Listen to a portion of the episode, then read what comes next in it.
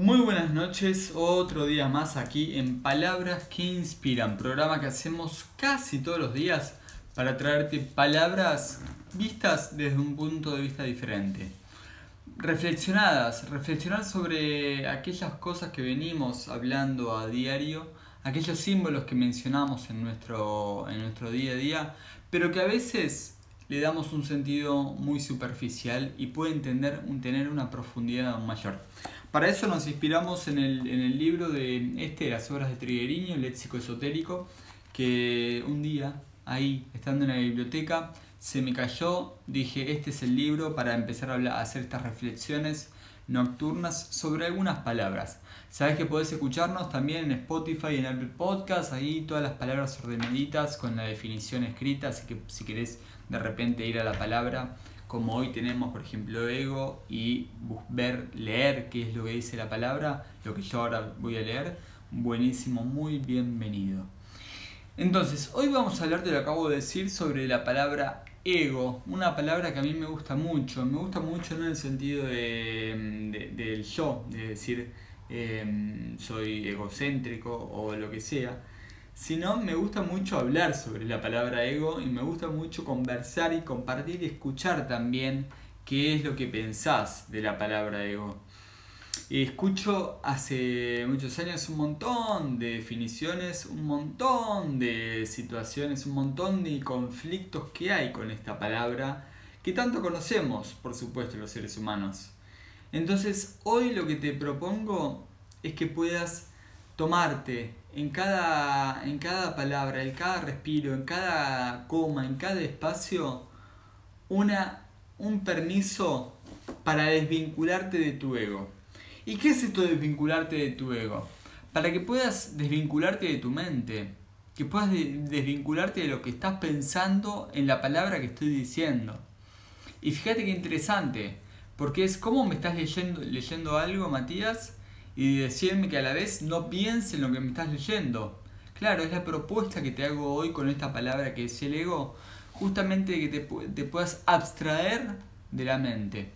Vas a ver, después vamos a reflexionar un poquitito sobre, sobre la palabra, sobre lo que trae Triguerini en el libro y lo que también yo pienso un poco sobre la, la, palabra. Y vamos a reflexionar juntos sobre, sobre por qué te estoy diciendo esto, de que trates de escucharlo con el alma de que lo escuches con el más sentido profundo de, tu ser y no lo escuches, no lo quieras racionalizar al instante. Así que mm, te invito justamente a, mm, a, poder hacer esa reflexión durante ahora la, mm, mientras leo la palabra. Acá hay un comentario ya en vivo, gracias por, estar en vivo, esta cuarentena me lo quito, esta cuarentena me, me saco el ego de encima me voy de, del ego. Es una gran oportunidad, ojo el piojo, es una gran oportunidad para, también empezar a liberarse, es decir, mover ahí las espaldas, sacudir los armarios, sacudir las, eh, las sábanas de todo ese ego que nos toca vivir a los, a los seres humanos. Así que vamos a leer lo que nos trae hoy el léxico esotérico sobre la palabra ego. Núcleo de conciencia del ser en los niveles materiales. En el ego se proyecta el sonido del yo, que se origina en planos más profundos, hasta que es absorbido por el, alma, manipula las fuerzas de la personalidad y lleva al individuo a identificarse con las apariencias y a dejarse dominar por el orgullo, por la separatividad y por la ambición el ego debe, ser trascendido por medio de su entrega a los núcleos internos, lo que en esta época se ve facilitado por la, por la potente coyuntura energética que, el planeta, que, presenta el planeta Tierra. Sirve de base para que, lo, para que la conciencia encarne, pero esta es una singularidad de mundos donde, donde rige la ley del karma material y en los cuales la sustancia no despertó a lo sublime de la esencia. Este es el caso de la superficie de la Tierra, pero no el de la mayoría de los universos en los cuales el hombre, en los cuales el hombre tiene acceso. El ego es, al principio, un vórtice que atrae la energía del alma y la lleva a establecerse a los cuerpos externos y a buscar experiencias en los niveles materiales.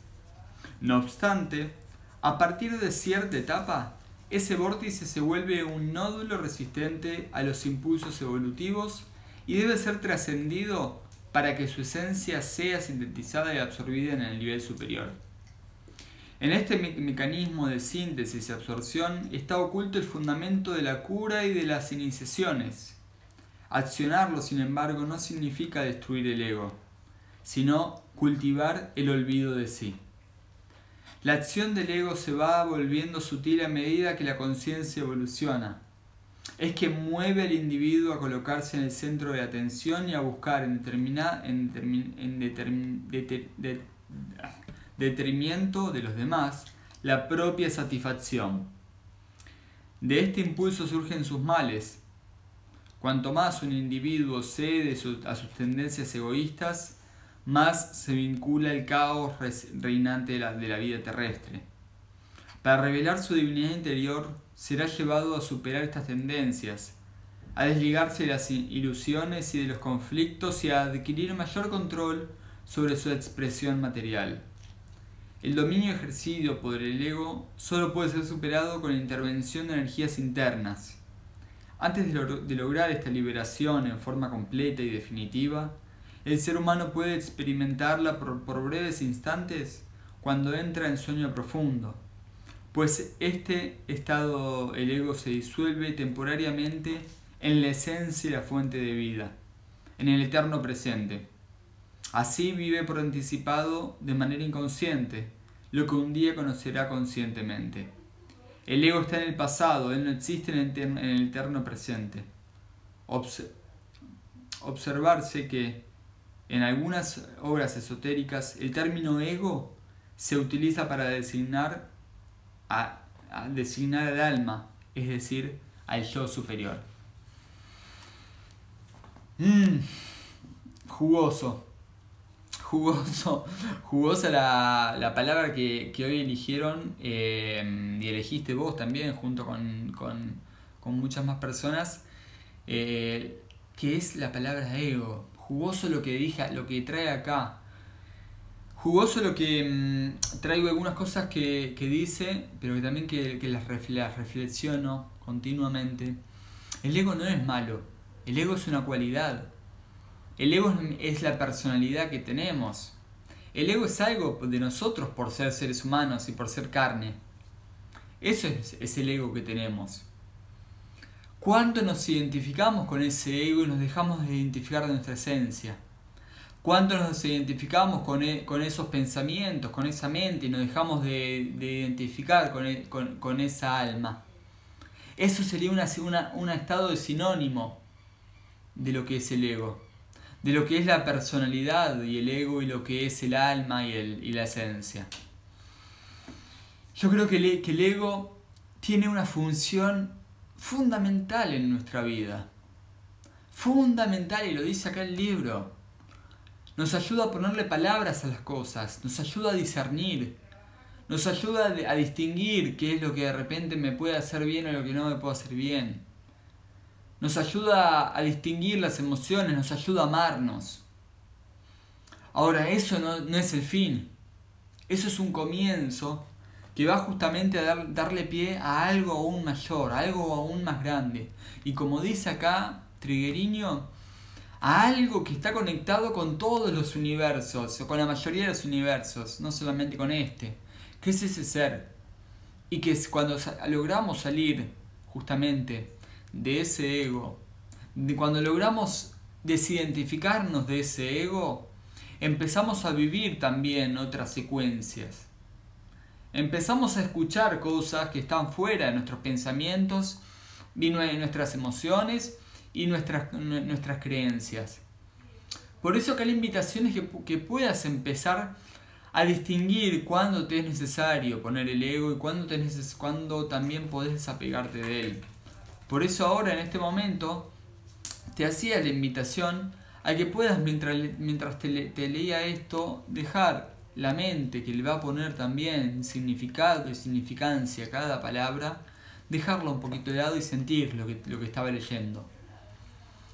Este ego, el, acá también lo, trae, hay culturas que hablan del ego como el contacto directo con el alma, como el, el, como igual al alma. Esta es otra distinción que de repente viene de culturas más, orientales, donde no hay una, una, aferrarse a las cosas, donde no hay una, una construcción de la sociedad desde ese lugar.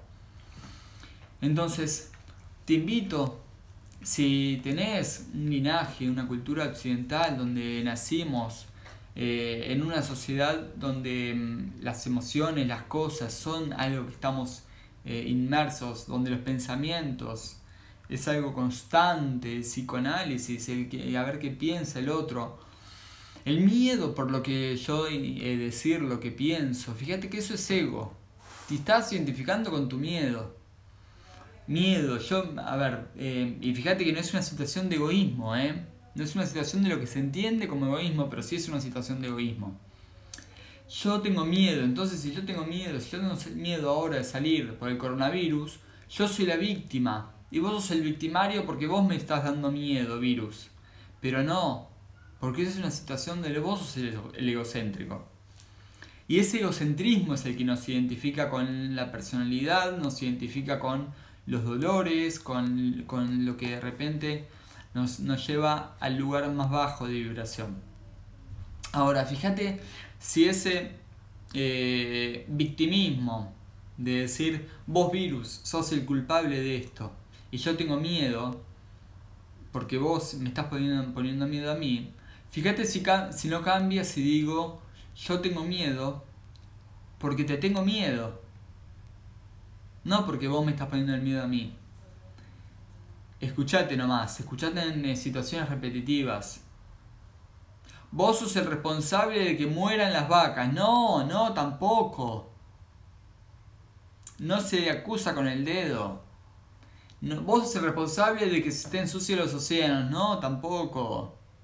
No esa es una situación de ego, de egocentrismo. Yo tengo la verdad, yo tengo el absolutismo, yo tengo la, palabra final y vos sos el que, el que está haciendo las cosas mal. Y como vos haces las cosas mal, yo soy víctima. Entonces, esa no es la situación que, que, propone em, el alma que propone ese ser que es consciente, que es inmutable, que es inmanente, ese ser que es esencia, que es puro por naturaleza y que tiene necesidad para encarnar de un ego, de una personalidad. Pero cuánto nos quedamos aferrados a esa personalidad. Traigo el ejemplo, mira, fíjate, traigo el ejemplo y me, me viene al pelo. Traigo el ejemplo del lineagrama que se habla mucho de la personalidad del lineagrama. Es más, la mayoría de personas que se distinguen con el enneagrama es porque saben hablar muy bien de, de, las tipologías y de la personalidad. Es decir, vos sos tipología 4, entonces sos una persona creativa y tenés eh, también una autoestima baja y tenés que fijarte porque, porque si no sos creativo, eh, si no haces cosas creativas no sirve para nada. Eso es la personalidad, eso es el ego. ¿Sirve? Claro que sí sirve. Vas a descubrir un montón de cosas de vos que, que no conoces pero es solamente la superficie. Y acá lo dice, ¿eh? acá lo dice recién. Dice, si te, si te quedas en el ego, te quedas en la superficie. Ahora, fíjate cuando el enneagrama va, se, se desapega de esa personalidad. Cuando, cuando conoces tu superficie, pero decís, che, yo soy más. Este iceberg es más. Este iceberg tiene una naturaleza desde abajo que, que también se va engendrando y tiene mucho más, tiene un cielo sin fin. Entonces, esa es la propuesta del enneagrama es una simbología que llega hasta el fin, que no tiene fin, mejor dicho. Em, entonces, la propuesta es no te identifiques con la personalidad. Reconocete en la personalidad sabiendo que te podés desapegar cuando sea necesario y cuando estés preparado. Entonces, si vos tenés una esencia 4, y esa esencia 4 tiene caminos de crecimiento, tiene evolución, tiene vínculos al costado, tiene opuestos complementarios, tiene una búsqueda esencial del alma. Todo eso va a ser camino de evolución para tu esencia, para tu personalidad, para tu ego. Para tu esencia, la esencia ya está evolucionada, la esencia no necesita. La esencia no es consciente o inconsciente. La esencia es siempre, es. No hace falta ponerle conciencia o no conciencia. Entonces, pero tu ego, tu personalidad, sí tiene que identificarse con algo para después aprender a desidentificarte. Y esto es el, bueno, conozco para, aprendo para desaprender. Aprendo a vivir en esta vida para después irme, morirme y no vivir más en esta vida. Fíjate qué interesante, ¿no? Analogía. Eh, no porque me haya pasado, obviamente, me quedan un montón de años, pero el... fíjate qué interesante que es tener el ego presente, pero que no sea el fin. Que el ego no sea el fin. El ego se vuelve tóxico y malo cuando toca lo profundo de un otro. El ego se vuelve tóxico y malo cuando toca, cuando toca lo profundo de un otro. Cuando justamente el ego de un otro se ve dañado. Bueno, ahí a, este, a este comentario